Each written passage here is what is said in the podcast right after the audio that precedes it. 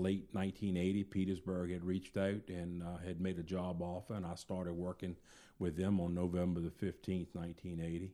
And I believe I went through the first recruit school that Petersburg had ever done back then at that time. It was nine of us that got hired and went through four weeks of rookie school.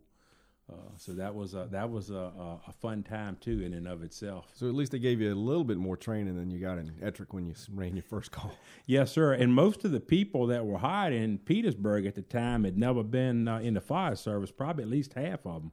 Uh, so it was interesting to see some of those folks. I don't know if you remember the old fairgrounds in Petersburg, but we went over to the uh, to the old cinder block bathrooms and that's where they put a 55 gallon drum cut in half with uh, diesel fuel and a couple tires on it. That was their smokehouse. That was a smokehouse. Yes, sir.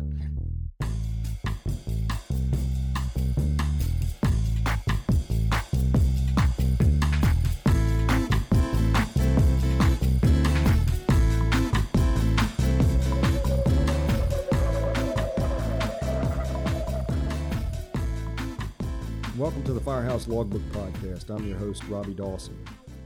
And uh, the interesting part of having done this uh, podcast for more than a dozen episodes now is what I've learned about the people I've gotten to sit down and talk with. Uh, I didn't know that Jerry Pruden got his start in the business as an EMS uh, volunteer EMS provider up in Fredericksburg, so that was good to know. And I wish I'd known that when Jerry and I worked together at 14. We might have been able to put that to use a little bit more.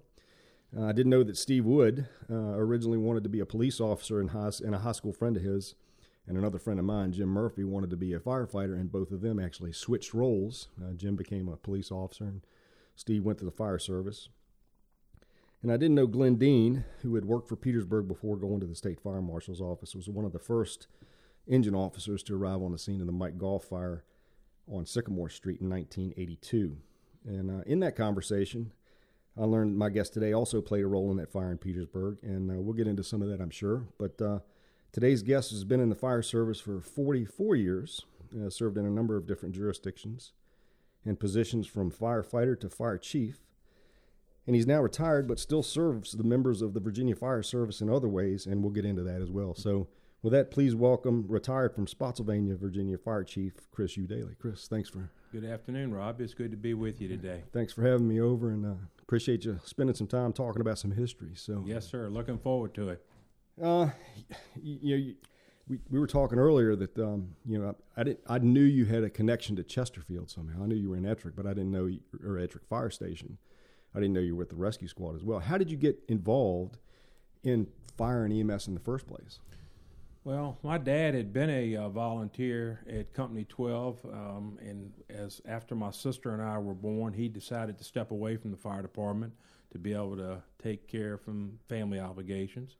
Um, and he never got back in until after uh, several years after I joined. Matter of fact, but uh, I became interested in it. Uh, our mailman, Jimmy Davis, it may be a name that you recognize. He was a assistant chief at uh, Company 12 with the volunteer department. He was a local mailman, delivered mail on foot in Ettrick at that time.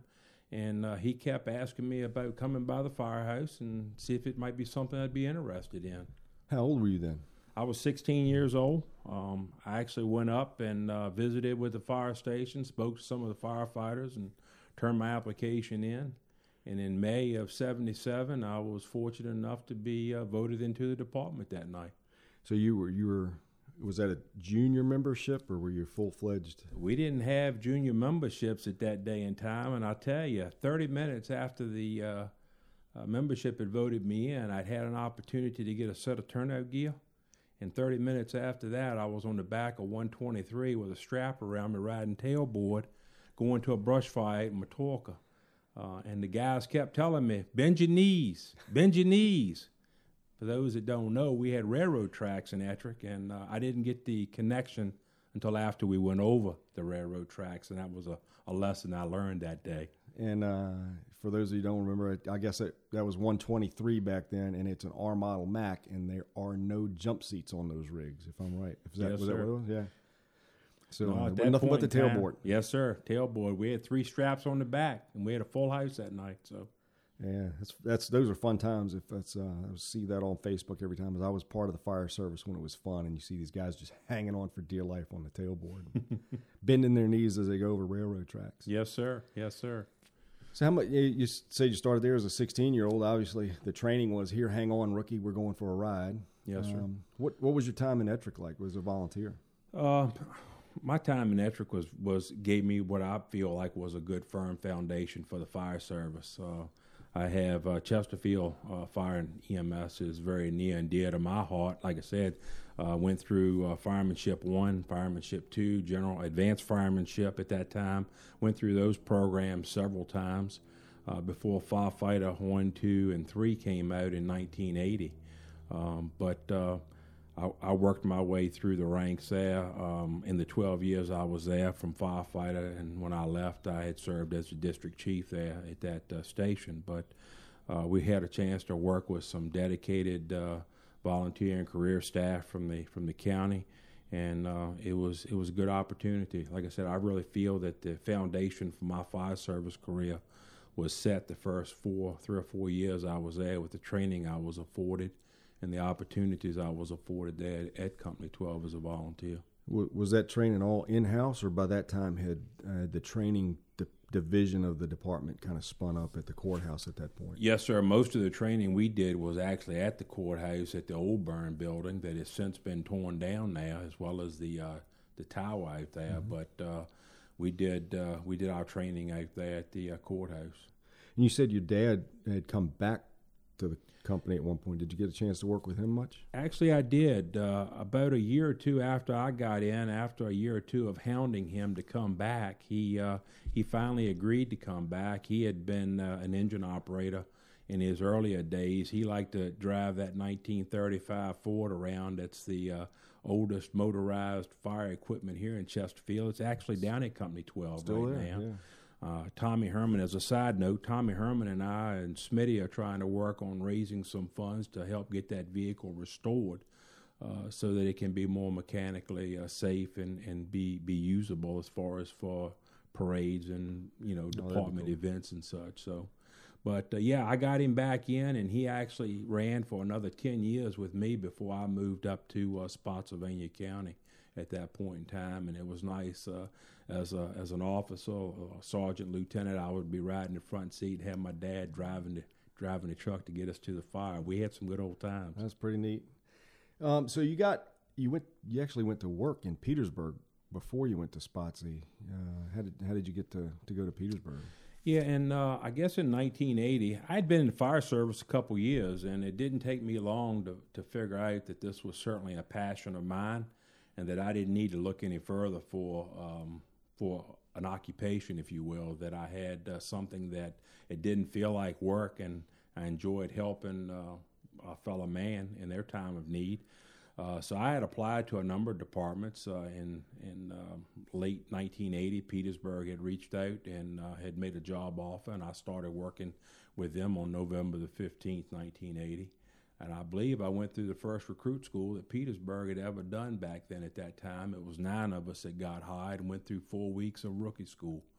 Uh, so that was a, that was a, a, fun time too, in and of itself. So at least they gave you a little bit more training than you got in Ettrick when you ran your first call. Yes, sir. And most of the people that were hired in Petersburg at the time had never been uh, in the fire service, probably at least half of them. Uh, so it was interesting to see some of those folks. I don't know if you remember the old fairgrounds in Petersburg, but we went over to the uh, to the old cinder block bathrooms, and that's where they put a 55 gallon drum cut in half with uh, diesel fuel and a couple tires on it. That was their smoke. That was a house. smokehouse. Yes, sir. Hey, make do with what you got. Yes, sir. Oh, that's pretty cool. Yeah, for for folks who are just coming in the fire service now, that's just kind of an unheard of thing because of the, and and it's a good thing. It's safer. It's more controllable. Uh, but I can remember using tires and various flammable liquids and furnishings and whatever else we could find to throw on a fire in a smokehouse for sure. Yeah, occupation has certainly evolved uh, to the right level at this point. Safety is of the utmost importance, and cancer in the fire service is something that's far too prevalent, prevalent at this point. So, And uh, I, I mention his name often, and Dave Creasy's probably the most uh, predominant one that I'm I'm familiar with that came down with occupational cancer, and we lost him. And I, I still regret not having started this up before we could capture his story. I tell you, I know that he would have some stories to have told you too. This is true. This is true. Um, you know the the one the one fire in Petersburg that we I talked about and um, this kind of came up with uh, Glenn Dean and I was somebody posted a picture back in March uh, the anniversary of the the Sycamore Street fire where Mike Goff lost his life and that kind of spawned a couple other conversations somebody sent a note to me hey maybe you should talk to somebody from that and I'm I kind of started thinking about that and I'd planned on meeting with Glenn Dean and Ed Altizer and got to more talking to Glenn and found out he was at that fire and he said, "Oh, do you know who was on the radio that night?" And I'm like, "No." He mentioned the name Chris Eudailey. So uh, I'd like to kind of talk about that night, if you could, for a few minutes. And this was 1982, March of 1982. Um, obviously, you'd, you'd been in Petersburg for a while by that point. How did you wind up on a radio? A firefighter working a dispatch center? Well, in Petersburg, when I got hired, the uh, fire department took care of its own communications out at the Johnson Road Fire Station, Station 5 my first six months, because I had prior experience when I got hired in Petersburg, I was uh, detailed or assigned to Fire Company 5 at Johnson Road. So that afforded me the uh, opportunity to be trained and to be uh, equipped to be able to operate the radio because we did not have uh, the police department basically in Petersburg took care of its uh, police uh, units, and Station 5 took care of fire and EMS at that point in time. So did you just, was it a, a duty assignment? Like today you're riding jump seat, the next day you're on the radio. Did it kind of rotate? Well, they actually when I was there back in eighty in nineteen eighty to eighty one on the radio itself on, for that six month stint. Uh, we actually took turns, uh, two three hour tours of duty, and so that we didn't have the same person staying up uh, for that time period from the from uh, the entire evening. So um, you know, you would take two or three hour tours on the radio, and then you'd go in there and wake up the next guy and get him to come in there and relieve you, and you get to go to bed for a couple hours. Truly stand and watch. Yeah. Yes, sir. Was yes, it a uh, just a seven digit phone number that people would call? It wasn't wasn't nine one one back then, was it? No, sir, it was not. So they, you picked up the phone, said, "This is fire department. How can we help you?" Petersburg Fire Department. Yes, sir. Yeah going back to that night, Robbie, I had uh, it was actually March the nineteenth. It uh, it stays in uh, in my memory uh, quite a bit as well as it does Glenn and others that were there. Uh, I had just finished up my last day that day of a four week fire investigator two school that I had went to at the Virginia State Police Academy on my own. I'd gotten back in the station. I, I was then assigned to the Market Street Fire Station, and I was assigned to the ladder company. Uh, that was the only aerial device for the city of Petersburg at the time. So that was a good assignment. You knew that wherever the fire was in the city, you, you were you were getting to go. So uh, I'd gotten back. There was an acting battalion chief uh, on duty that uh, that day.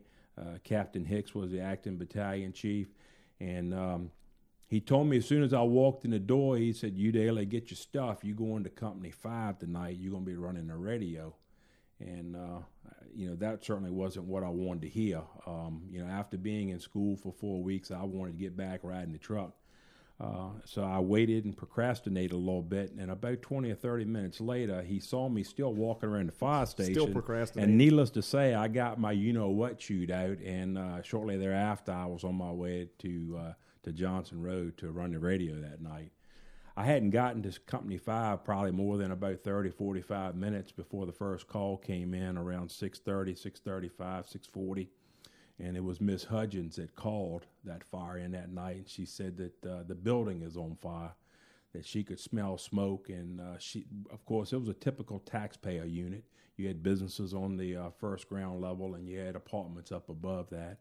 And uh, it wasn't long after that we dispatched the first due assignment um, once they got on the scene, it uh, it uh, certainly uh, received other calls about the fire to where we knew it was going to be something of some significance in the downtown area there.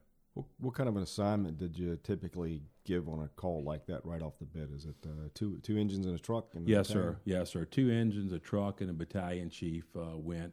Um, as the fire progressed that evening, it wasn't uh, probably more than 20 minutes into the incident when uh, the explosion took place in the basement of the building. And we probably had about 28 to 30 people per shift on duty that day. And that was a normal assignment in the, in the city at that point in time. I understand it's dropped a little bit since then. Uh, but out of the uh, 28 to 30 people, uh, probably about 25 or 26 of them were injured in some means or another. and uh, we had obviously uh, Mike Goff that was still missing at that point in time. And um, as the, the the book I've gotten that kind of chronicles that incident, um, it was a couple of hours before anybody really realized we may have lost him or we don't know where he's at. Um, what, what, was it like being on the radio, hearing that radio traffic? Could you did you automatically um, you know, get them other resources, or what, what kind of actions did you take being on the receiving end of that message? Yeah, once the uh, once the explosion took place, uh, well, within the first twenty minutes, we had really emptied all five. We actually had five stations in the city at that point in time. We had the aerial uh, device that was at uh, the Market Street station, and then we had the uh, the, the ground ladder uh, complement that uh, Mike was assigned to out at Company 4 in Walnut Hill. But we had all five companies committed on that incident within the first 20, 25 minutes of the call being received and dispatched. And I was end up actively engaging, calling in mutual aid from Colonial Heights, from Chesterfield, from Prince George and, and the other surrounding uh, departments to try to seek help, number one, for the fire ground, but also to work on backfilling the station so that we could be available to respond to other incidents in the city at that particular evening. Um, getting calls from uh, uh, API and some of the major news media uh, obviously was a first for me and uh, I was out there by myself the the entire night until uh, you know very early in the morning. Once uh, Mike's body had been found and removed, and things kind of settled down a little bit. But it was a it was a very long night. It was a very uh, um, it, it was a very very long night. I'm, I'm, gonna tell you, you know, you just don't uh, you just don't think you're gonna find yourself in that position. Uh, I was fortunate though that the six months I had spent there, I was fairly efficient with the radio system, and I was able to make the right calls as far as for getting help in there. But it was certainly a, a challenging evening. I got about six questions just popped into my head there, but uh, you mentioned the AP calling in. This is 1982, well before social media, Twitter, and anything like that. How were how was the media finding out about it? You know, Robbie, I'm not sure how they found out about it, unless uh, you know it was something that got picked up on the uh, on the local media. I mean, the fire was right in front of the old Progress Index building, um, so you know obviously they were familiar. It still happened at, at a relatively early hour of the evening, like I said, 6:30, 6:40 in the evening.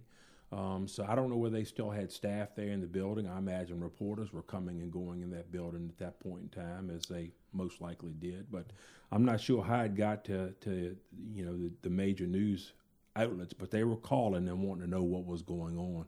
And basically, I told them I couldn't talk to them right now. That you know I'm trying to facilitate and make sure the needs of the fire and rescue folks are being met over the radio that they need to call back in the morning and talk to the fire chief. So. And and the fire chief himself was injured in that. He, after reading the book, he uh, he was on scene by the time the explosion happened and was yes, injured sir. himself. So. Uh, certainly a tough situation for the guys on the scene, and I can imagine what it's like being on the being a firefighter, knowing what's going on on the fire scene, being on the radio and hearing what's happening too. And I reflect back, uh, like I said, Robbie, I was assigned to the uh, aerial company that was literally about four blocks from this fire. And uh, had I not been detailed out to uh, Johnson Road that night, um, you know, I would have been right one of the first or second units in on that call. We always tried to let the ladder company go out first so that they, they could position their unit in the most appropriate place to be able to uh, to meet the needs there. So uh, it's it's very likely that uh, you know I don't know whether something would have could would have could have happened to me that evening, but uh, you know, I think uh, a good Lord had different plans for me on where I needed to be that night. So very true. And I understand a lot of off-duty firefighters came back as well. This was back in the day when it was um, not not uncommon for paid career firefighters to just pop into a fire scene. I know uh, Bubba Ashby, who left was in Petersburg, went to Chesterfield, and since retired, was at that fire as well. Yes, sir, he was. We did have quite a contingent of folks, and that was another thing as far as the calls coming in. I was getting a lot of those calls from the off duty uh, shifts at that point in time, wanting to know uh, where they needed to go and uh, what they needed to do. And a lot of them came in and obviously met up on the scene. Oh, so you so. got you got to coordinate those um, call them freelance volunteers that, that said, "Hey, where I'm here. Where am I? Where do you need me?" Well, at least for a little bit until we could get some of those stations back staffed from some of our uh, surrounding localities, and then we tried to have some of the Petersburg guys actually go to the respective stations to be a, a rider on those outside trucks to where they could help uh, the local local intel. Exactly, and they, they, they knew the road network and be able to get folks where they needed to go because it was uh, it was a number of hours before the fire ever got brought under control where units could be released. I mean, the engine from two was uh, positioned so close it actually was damaged and ultimately destroyed in that uh, in that fire to where it didn't go back into service. So. Well, and yeah, I hope I hope to get a lot more folks uh, who were involved in the scene. That's a good kind of intro from the person who took the first call and got crews there and had to deal with that. So I appreciate you sharing your experience there. Um, so from Petersburg, uh, you worked there a few years. Where did you go from that point? Yeah, from Petersburg, I spent uh, 18 months in the city. Um, I had the opportunity then to transition down to James City County, uh, which is adjacent to uh, Williamsburg. Uh, I got hired down there in May of uh, of 1982, and I spent uh, my time there. I spent just shy of seven years there. I left there in February of '89, but I had the opportunity to work at the uh, at the Grove Fire Station down on Route 60, just past Busch Gardens, um, as well as spending a year and a half in the fire prevention office there. How did you get to prevention? Was that kind of a spin off of that uh, investigations class you said you were taking at the time of the uh, Sycamore Street fire? Yes, it was. I think the training that I had had, not only did I go through the fire in investigator two class, which was four weeks at the time through fire programs at the state police barracks, but I also had an opportunity to take my uh, 1031, the fire inspector training on my own and be able to get that. So when uh, Woody Stratton uh, left, that name might ring a bell Rings for a you. bell. He's he's uh, up at he was up at uh, uh, National Fire Academy. He may have done some work for NFPA as well. I'm not sure. But when Woody left, um, then the position came open for the fire prevention office, and I had applied and uh, got promoted into that position. Like I said, spent about 18 months there. Again, another thing I didn't know. I knew Woody Stratton from the fire academy, but I didn't realize he had uh, been in James City before that. So, yes, sir. An education every one of these episodes. I'm going to tell you what. And uh, you say you spent how many years? Six, seven years? I was just shy of seven years in uh, in James City. I tell you, uh, Robbie, one of the first big fires that I had a chance to go to in the mutual aid uh, locality was at the uh, College of William and Mary. It was a Jefferson dorm fire. It was in January of 80, 83, actually. I hadn't even been there, like I said, about eight months, I guess. And uh, it was 19 degrees that uh, that morning. And uh, fire crews, we got uh, in James City, Williamsburg, York County, they've got an automatic aid agreement where on a typical assignment, you may get an engine from two of the localities, and the first two truck may come from the third, as well as an EMS unit. They truly let the uh, boundaries and the facilities where they're located end up ensuring that the appropriate uh, units get dispatched for the public's uh, well-being. So it's uh, it was good in that regards. But we got dispatched that night, and when I was in James City, we had two engines and an ambulance in the fire station that I worked in. But we only had a maximum of five people on duty on any given day. So five people, three pieces of equipment. You know, two people on the ambulance. Right.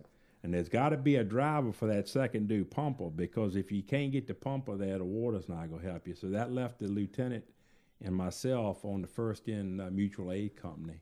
And having had some exposure to large tobacco warehouses on fire when I was in uh, 12 and in Petersburg, I saw this large brick building with a slate roof on it, puffing smoke in different areas. And uh, the officers down there uh, that was in charge was a little apprehensive about uh, going and actively seeking the fire.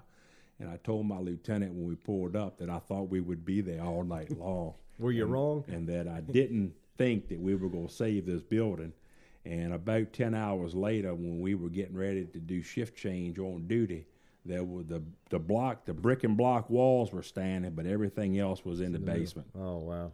So So they lost. Was it that was it? That was a dorm. Jefferson Dorm, yes, sir. Were students in at the time. They were. They had gotten out. I mean, this was. Uh, they had just probably come back from uh, from Christmas vacation, just getting back into uh, the spring semester at that point. But everybody got out. Yes, sir. We didn't That's have any any injuries. So That's good news.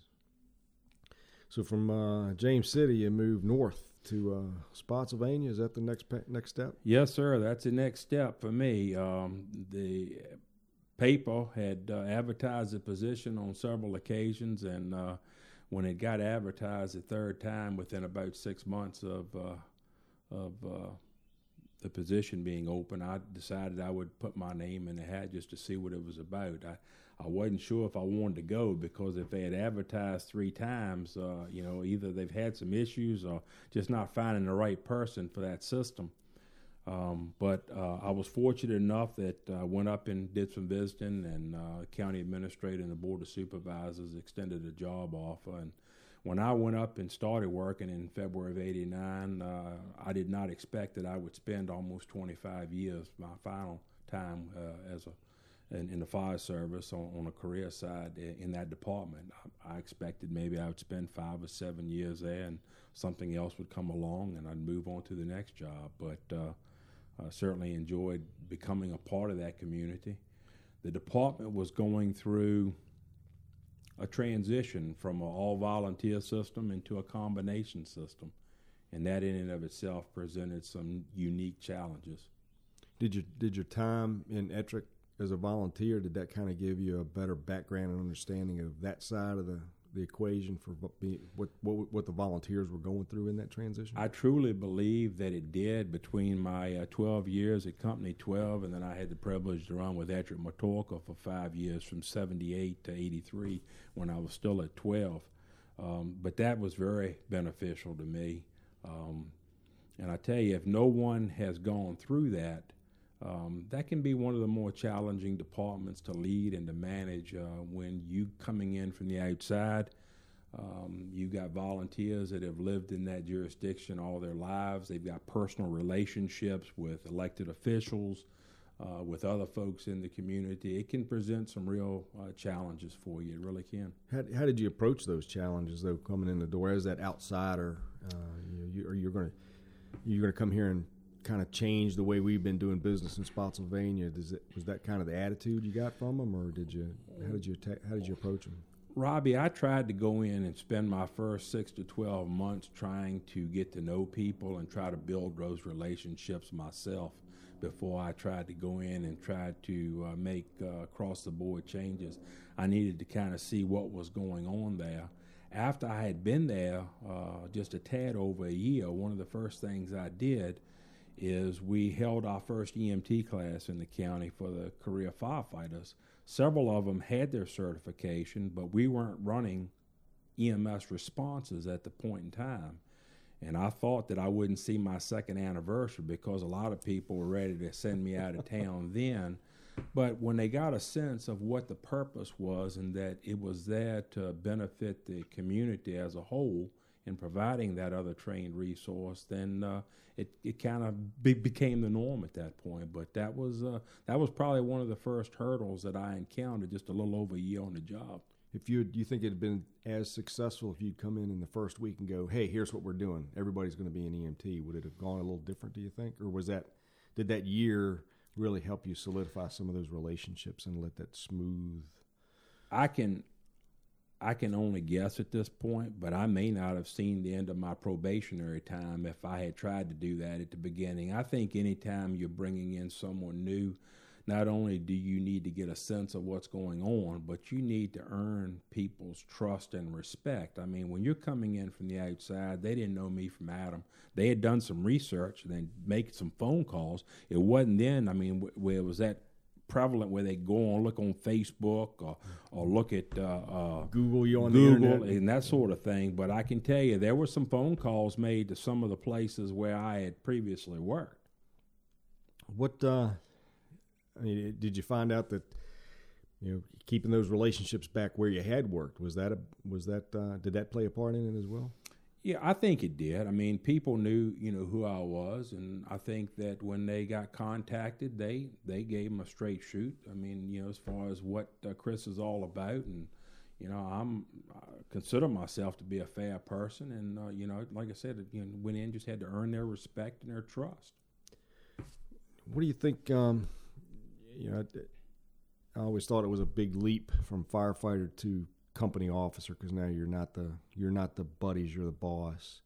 And I think the next big leap is to the fire chief. Um, not that I've filled that role, but I, have always been sitting back and watching you know, when when Chief Walger became chief, when Chief Ellswick became chief, and when Chief Center came in, it was or Chief Center had been a chief before, but it was a there was a uh, I guess from a student's perspective of change in their perspective, if you will. What what changed between being a, a, a rank file firefighter in James City and now you're the chief in Spotsylvania? What was the big well big gap you had to fill? By title, I wasn't actually the chief at that point in time. And again, it goes back to the change in the political climate. When I got hired in Spotsylvania, I got hired as the fire marshal but my responsibilities were far and beyond what most fire marshals would do to include the daily supervision of career staff, to include hiring and firing, to include discipline, to include serving as liaison between the county and the volunteer agency. So politically, it was not appropriate at that point in time in 89 to call me the fire chief. So over the next four years, um, my position in 93 changed to the director of fire rescue and emergency management. Uh, again, it took some transitionary time. It took people's uh, uh, feeling comfortable with me, if you will, as a person. And I can tell you, the job itself uh, was the same as a fire chief, at least in my mind, some of the things I had to contend with. Uh, there were just some people that didn't feel that uh, it should be called a county fire chief at that point. It was actually not until six years later, 10 years after I was hired, that I was finally designated by title as the county fire chief and the county fire marshal at that point in time. So, uh, interesting transition. That was just, I'm assuming, because there were independent volunteer fire companies that didn't want to have the county as a the, their boss. Is that the way that, or is that that was the well, we were fortunate in, in one aspect, Robbie. You know, when I was here in Chesterfield, we had, at the point in time that I left, there were 13 or 14 stations, and there were volunteers at most of those houses, with the exception of 14 and 15 at that time. Um, we had two volunteer fire uh, departments in the county when I went up there, but they operated out of six stations and we had two volunteer rescue squads, one within the county and one from Fredericksburg that provided service to one of out of one of our stations in the county.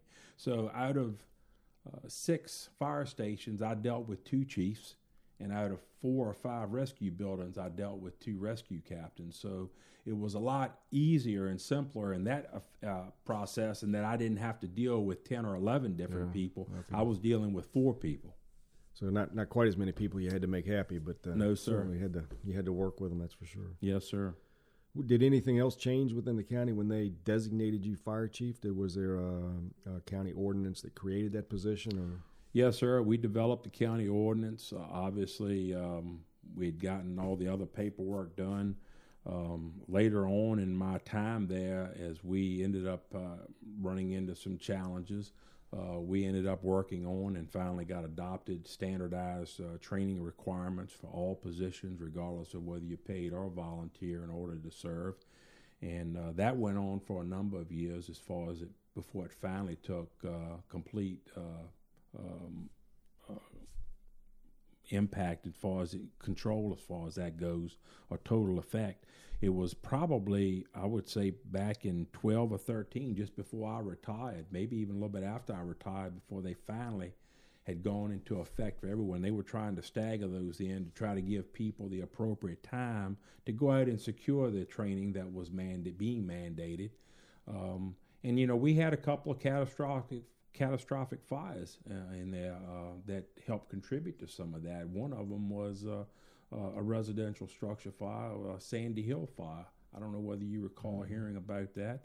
Um, it was up off of uh, Plank Road in uh, in the Chancellor uh, area, and uh, fire and rescue crews got dispatched to a house fire with a woman reporting smoke in the in the in the house, and the crews, the stations were staffed by volunteers. They were there within minutes. Um, and they were unable to bring the woman out before she succumbed to smoke inhalation and and passed away. And uh, it's unfortunate that we have incidents such as that, but uh, you know sometimes you, you go in there and you tell people what you need. You're trying to uh, avoid those particular circumstances, but unfortunately, the society we're in is a reactive society instead of trying to be proactive. Yep. And I think Ed Altizer was talking on when I had him on. It's always uh, you can look at codes and standards and regulations and always tie some tragedy to it that that kind of spawned that up. So yes, sir. It's unfortunate. Any other incidents that happened uh, up in Spotsylvania that uh, kind of come to mind that uh, while you were the fire chief or the fire marshal up there? Well, we had a couple of them, and they're not fire related, but in some other ways, they still live within me and uh, my, my memory banks. And one of them, obviously, was a DC sniper. We actually had two of those shootings that took place in Spotsylvania County one in the Four Mile Fork area, and one up off of Route 3, right up in front of Spotsylvania Mall.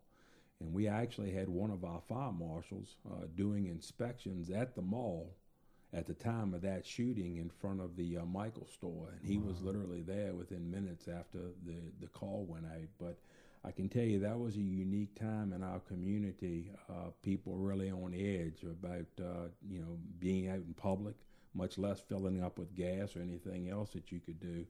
Um, that that was uh, one that certainly stands out.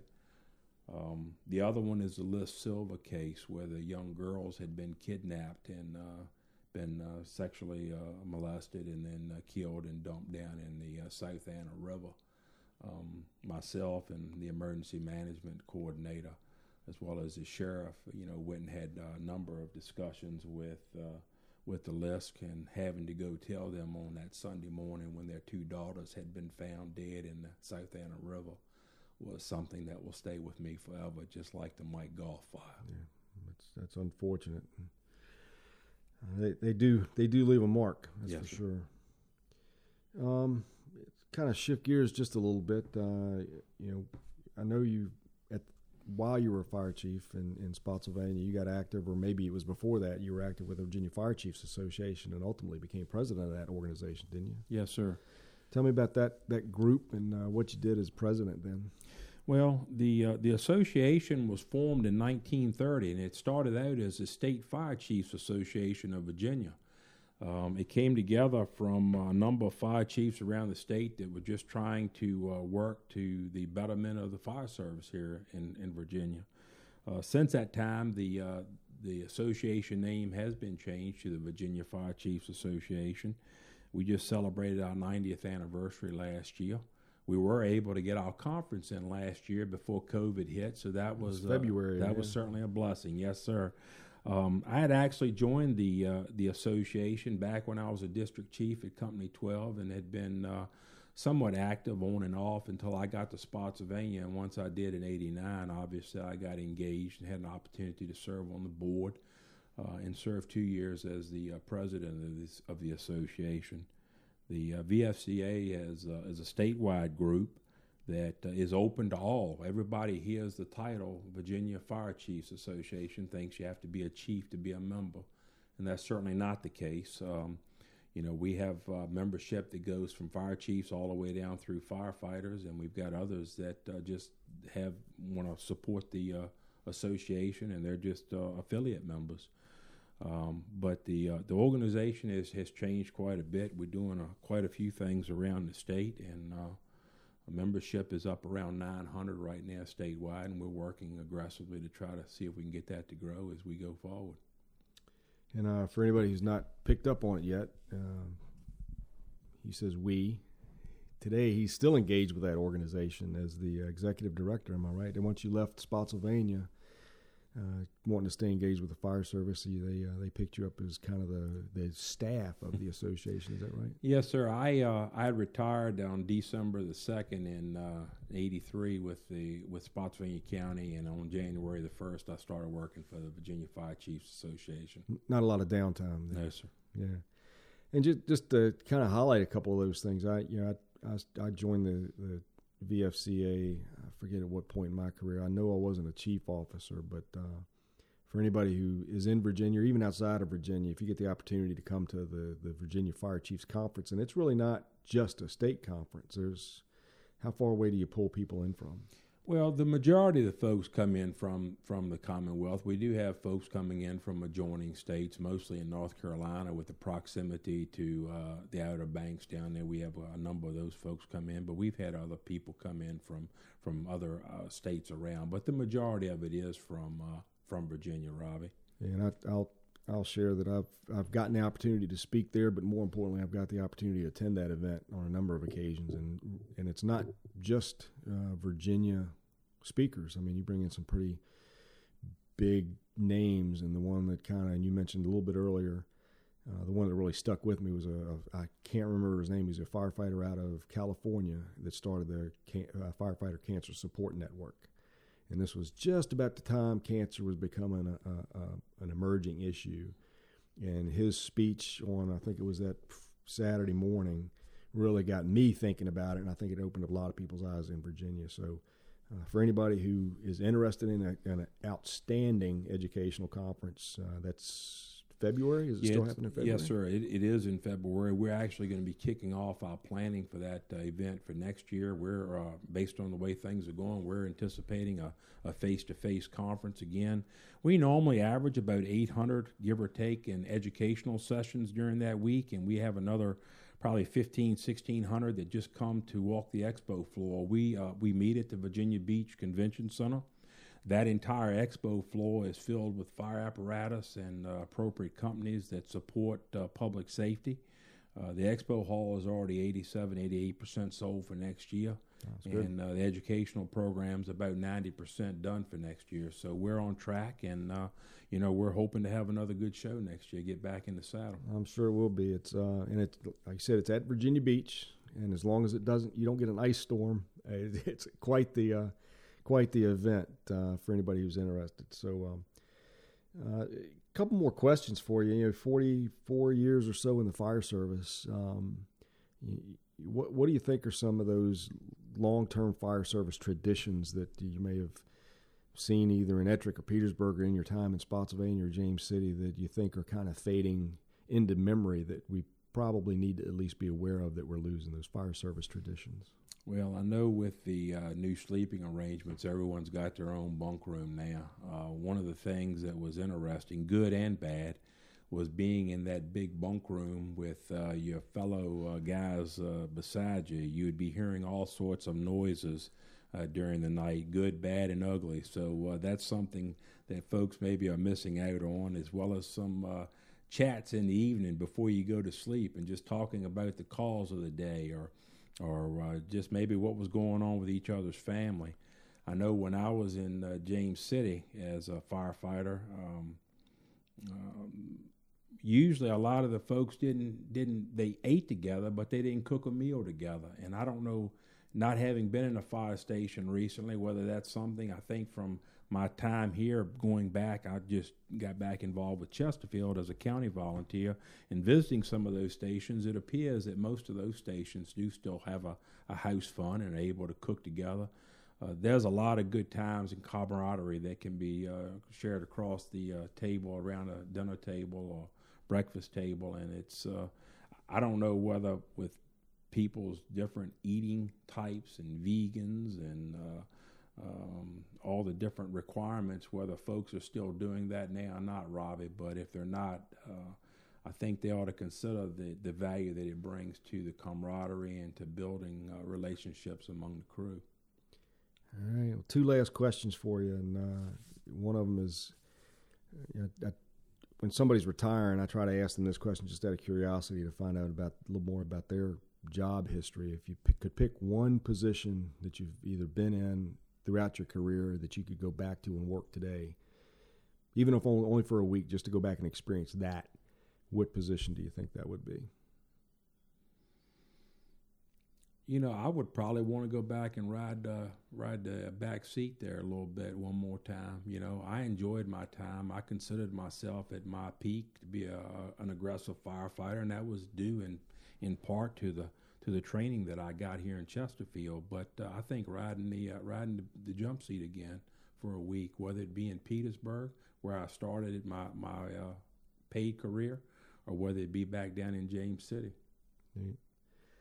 One last question before we wrap it up. Um, this is one I've heard from a, a few folks. They really appreciate these uh, words of wisdom.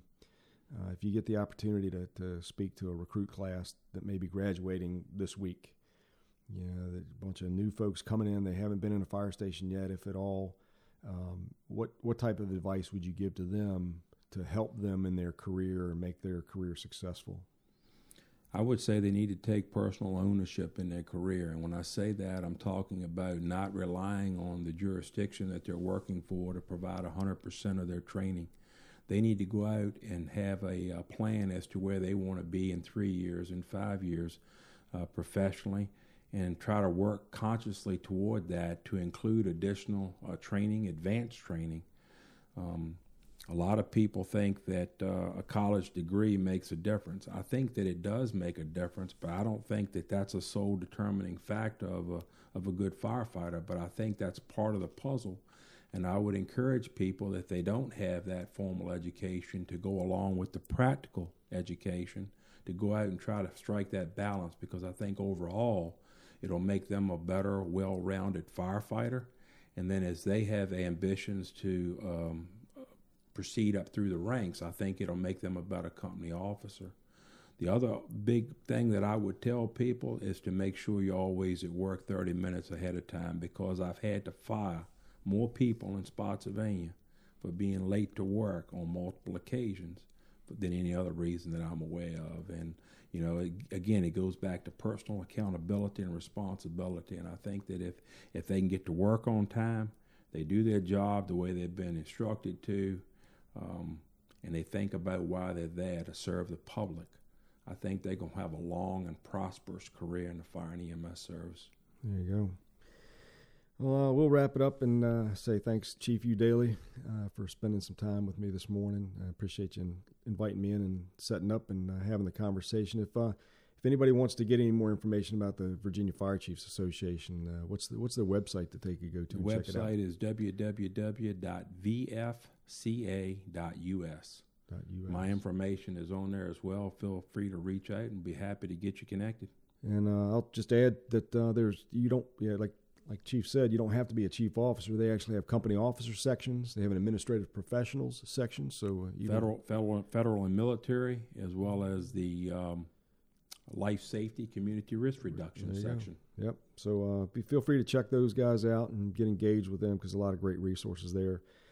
And I'll say, uh, lastly, thanks to everybody who listens. Uh, this uh, last couple episodes have really boosted the numbers uh, that are, folks listening to this, and I appreciate that and appreciate all the good feedback. And if you have an idea or want to give, leave a comment, feel free to drop me an email at firehouselogbook at gmail.com or follow along on Twitter at FD Logbook or Instagram at FD Logbook Podcast. And as always, uh, follow us on Facebook as well. That's where we kind of give some highlights, and you can get to see a picture or two of who's here with us, and uh, and some maybe even some historical pictures. So check us out there. Chief Daly, thanks again for for sitting down. Thank you, Robbie.